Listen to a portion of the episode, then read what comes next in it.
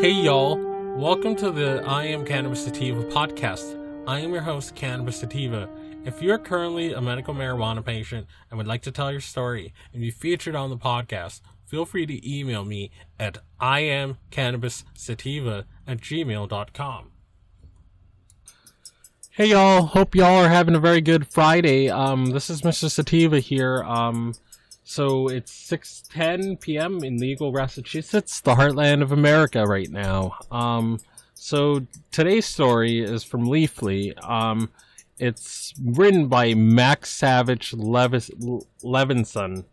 Montana preps for big change in cannabis rules the next 18 months are shaping up to be a time of upheaval and change for the Montana can- chaotic cannabis space. A new law passed by state legislature in May will allow medical marijuana patients to purchase from any dispensary in the state, ending the frustrating practice of tethering each patient to a single dispensary. Wow, that's I didn't know Montana had that you know, Montana has that sort of rule. Um, I, I know New Hampshire for a fact has that rule because I've done research and I did an episode. Check out the episode about how to get a card if you live in the Granite State, if you haven't already, and, and you live there.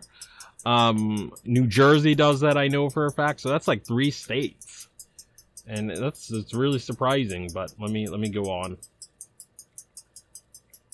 Patients will now be able to purchase up to five ounces of cannabis per month but the tax will bump from 2 to 4%. There should be no tax on medicine. Don't tax medicine. All right? It's like it's like the activists in Canada say, don't tax medicine. Meanwhile, voters may consider one or possibly two statewide adult use legalization initiatives in November 2020. So what are the hundreds of dispensary owners and legalization activists are are doing this summer? Getting ready for a whirlwind of change. A system constantly in flux. Montana's medical program has been bedeviled with setbacks and resets since it was first passed into law in 2004. After an initial exposure to dispensaries and years of what state officials char- characterize as minimal oversight, federal authorities began raiding Montana dispensaries. Then in 2011, the state legislature approved a measure that limited dispensaries to serving no more than three total patients. Im- implementation of that law was delayed by years of court challenges, but it finally took effect 2016 and effectively booted 93% of Montana's medical cannabis patients off the state program and into the illicit market. Later that year, voters approved a new statewide ballot measure, repealed the 3% rule. It, it has taken nearly three years for the program to return to its patient base to its pre 2011 levels. Today, about 30,000 patients are registered to use medical marijuana in Montana. And this is why I do what I do because of those raids and because of the federal government's reefer madness in, in, earlier this decade, so many people were denied access to a medicine that was helping them for several years. You know, people had access to a medicine for six or so years, and then you had all these raids. You had all these raids happening in the aughts, and you had these people knocked off the, the, the patient rolls and you had these people you know intimidated out of existence for using their their their, their medicine this is why I do what I do. I, I do this to fight reefer madness. I do this so people don't have to worry about this access ever again. People don't have to worry about the federal governments and the and the authoritarians in charge telling us what to do with our bodies, telling us how to exercise our freedoms. And I, I, I can't stand that. Okay, I'm in Massachusetts. I live in a legal state. I want Montana to live in a legal state. I want I want them to have the same freedom I have. You know, I mean, we're past the days of raids nowadays, hope thankfully, but um, you know, it took it took a while. It took it took a while for them, like the article just said, to return back to uh, to close to what their 2011 levels were, what what it was before the raids and before the intimidation, before the DEA. DEA go away. Now, now you now you're finally having these people getting their access again. And if adult use passes next year, everybody's going to have access because, like, like we say often on this podcast, so many people, for job reasons, for um, for for Second Amendment reasons do not get their their medical card, even though they have chronic pain, they have sleep issues, they have depression, they have anxiety, they have all these other things that they're taking all these other dangerous pills for. But you know they're going to lose their job, they're going to not be able to provide for their family, and they're not going to be able to, to have a gun to provide for themselves or to protect their their castle or for whatever darn reason they want, as long as they're not unjustly hurting anybody. So let's continue. Need need funds for enforcement. Legal compliance continues to be a major sticking point, though and the state's inability to enforce its own laws has become a source of frustration and embarrassment.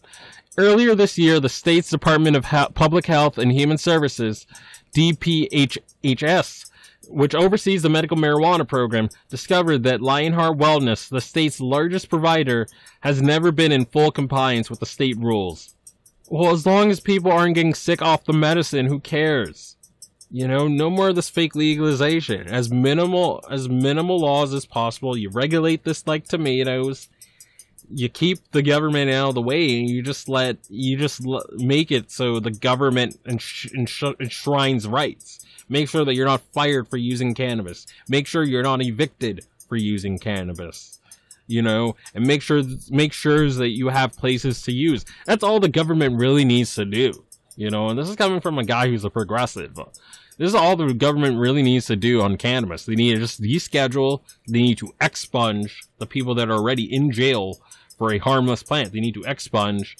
They need to give them. They need to give the people that they expunge first crack at, at starting businesses and maybe even cut them or not even cut them cut them loans if they want to start a, a dispensary interest free loans give them all the money they need to do it and give them all the guidance they need to be successful at it and you know you just and the government just enshrines rights you know that's it they enshrine rights and maybe they collect a few taxes. That's all they need. That's all they really need to do. They don't need to do this. Oh, we need to keep edibles at 100 milligrams because you know kids are going to get access to it. Well, kids get access to alcohol. Kids get access to cigarettes. It's up to the parent. It's up to the parent to do their job as a parent and make sure their kids don't have access. Why should it be the state's responsibility?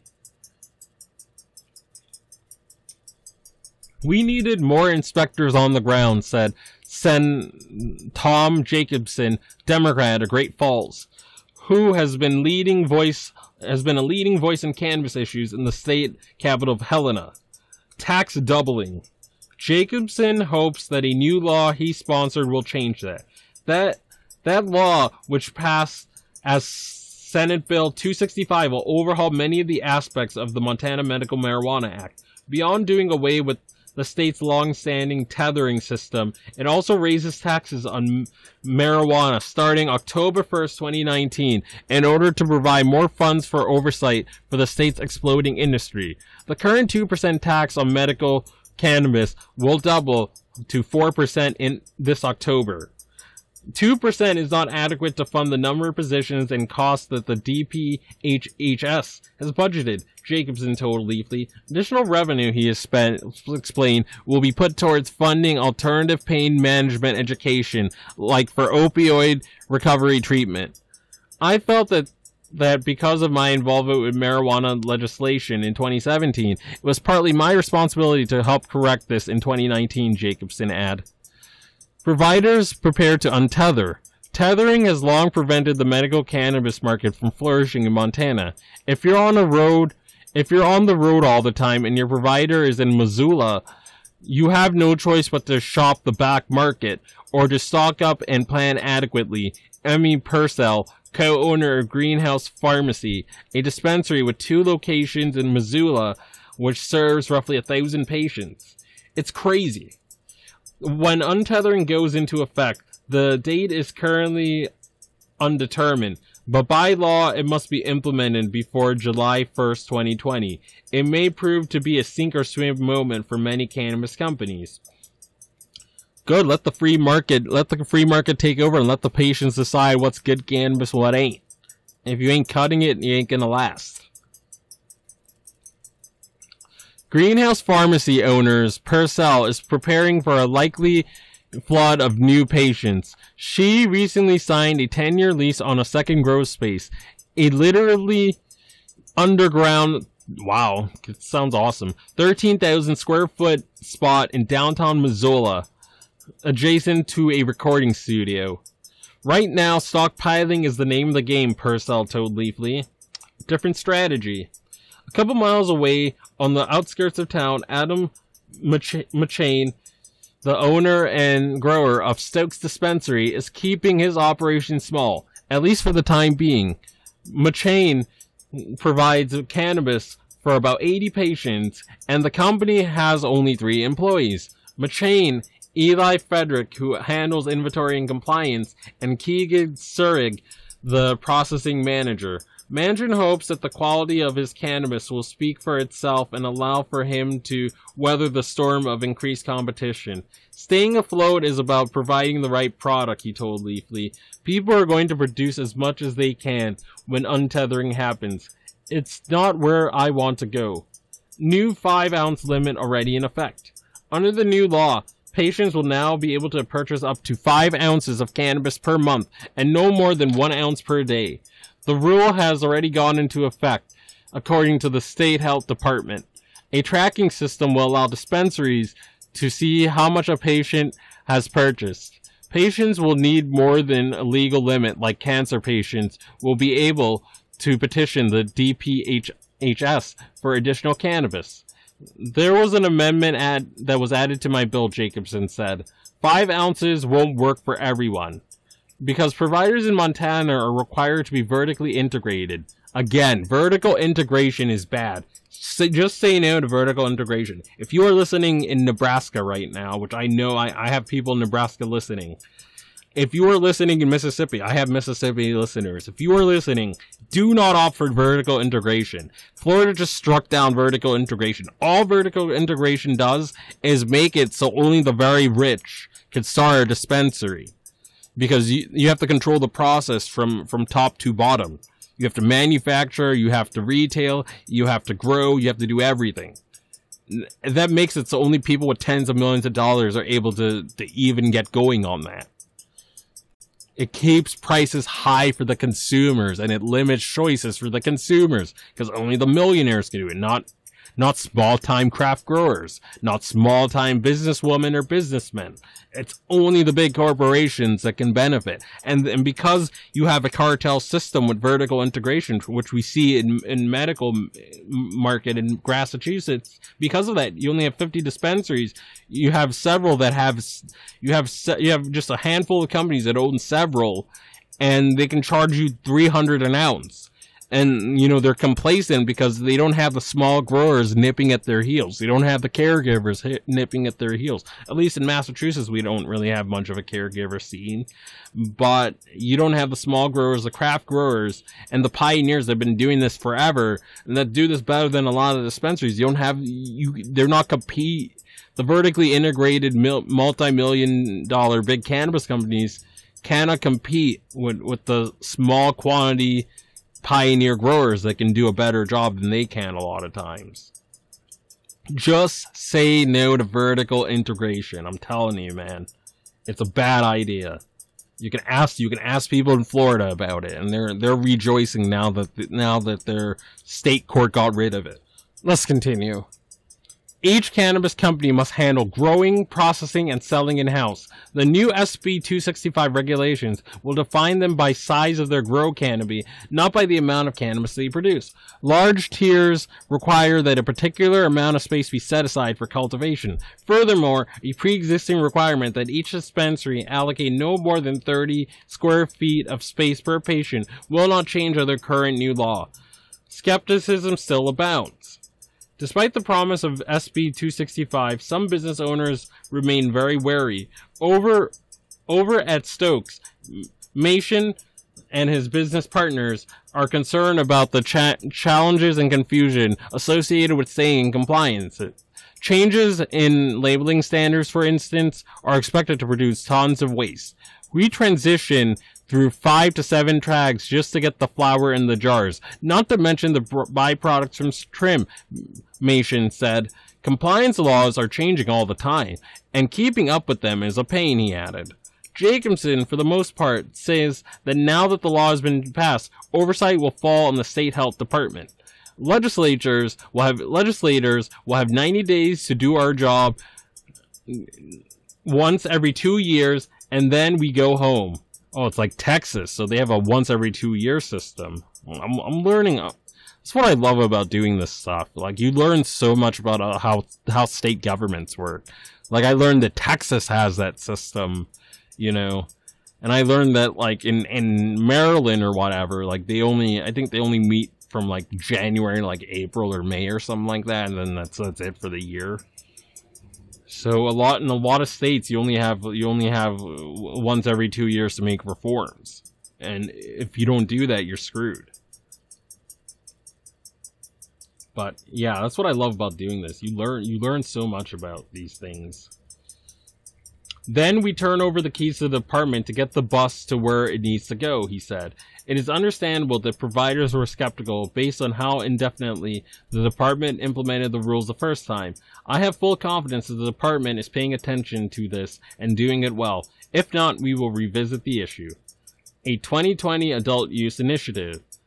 Adding to the feeling that substantial change is coming to Montana, two advocacy groups, MontanCan and Coalition 406, have introduced petitions this week to get adult use on the ballot next year. I think it's feasible, Jacobson said, a full legalization Montana. It's good to go to the people for a vote on a controversial controversial issue like marijuana. Exactly. Bring it up to the voters because the lawmakers, except in Illinois or and Vermont, I mean, you can't really count Vermont because they didn't legalize sales.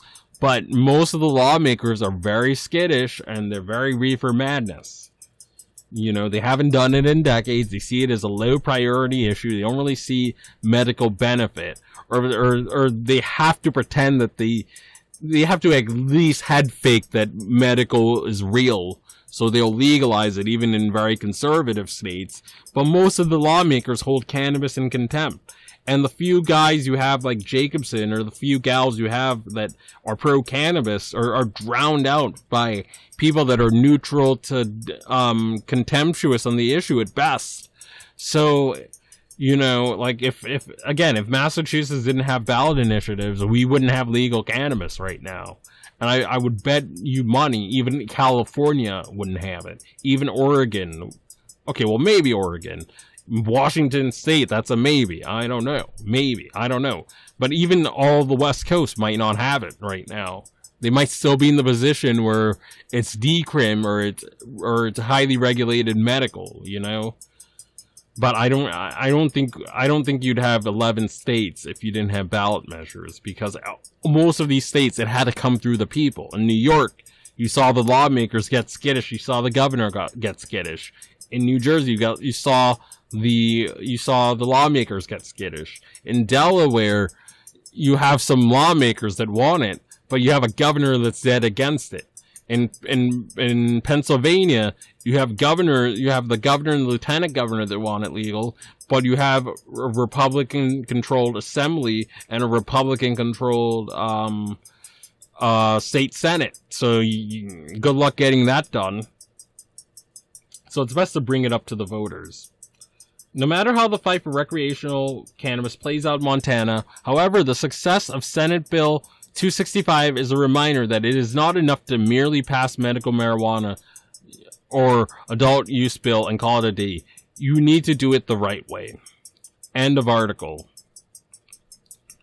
So, um, I don't have, I don't think I have too much more to add to this. Um, I think I've already said all that I've needed to say. Um, it's it's just hogwash that these things are are happening that um that you know um that that the that their program got knocked off course to begin with when it was thriving in the earlier 2000s and then you have the DEA that has to ruin things. And then but you know you know it's great that 265 is getting rid of the you can only go to one dispensary at a time where that's a huge victory. It's it's also bad that what they're doing is they're you know it's also bad that they're that they're raising the tax.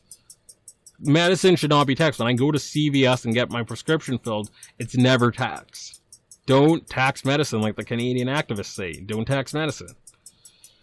And but there's also a win in the fact that vertical integration is going to be done away with. So you know, the people of Montana can look forward to better prices and more variety and, you know, more freedom overall, you know, despite some of the flaws with this. If you find yourself coming around often to my podcast and want to support and expand our humble little project, there are a few ways you can support us. We plan on doing big and humble little things with our projects, such as getting to trade shows, visiting other MMJ and recreational states, and doing on field work. Supporting us helps us keep the lights on, pay rent, pay for hosting and equipment, and travel. And you can do this by going to www.anchor.fm slash I am cannabis sativa podcast slash support. You can also support me now on Patreon at www.patreon.com slash IC Sativa Podcast. You can support the podcast for as little as $1 a month. We also have $5 and $10 tiers if you're feeling extra generous, and those come with their own benefits too. And um, if you subscribe to the the 10 and above tier, you you get some personal time if you're over 21 with Mr. Sativa. So uh, you know you can chat with me on Discord. You know we can have 15 minute one on one time. So you get you get exclusive episodes. You get early releases when you join these tiers. And you can also subscribe and find our podcast Spotify, iTunes, Anchor FM, Overcast, Radio Republic, TuneIn Radio, Stitcher, and iHeartRadio follow us on socials at um on, on Twitter, for example, at IC Sativa Podcast, and on Instagram at I am Cannabis Sativa. And as always, stay medicated, my friends. Peace.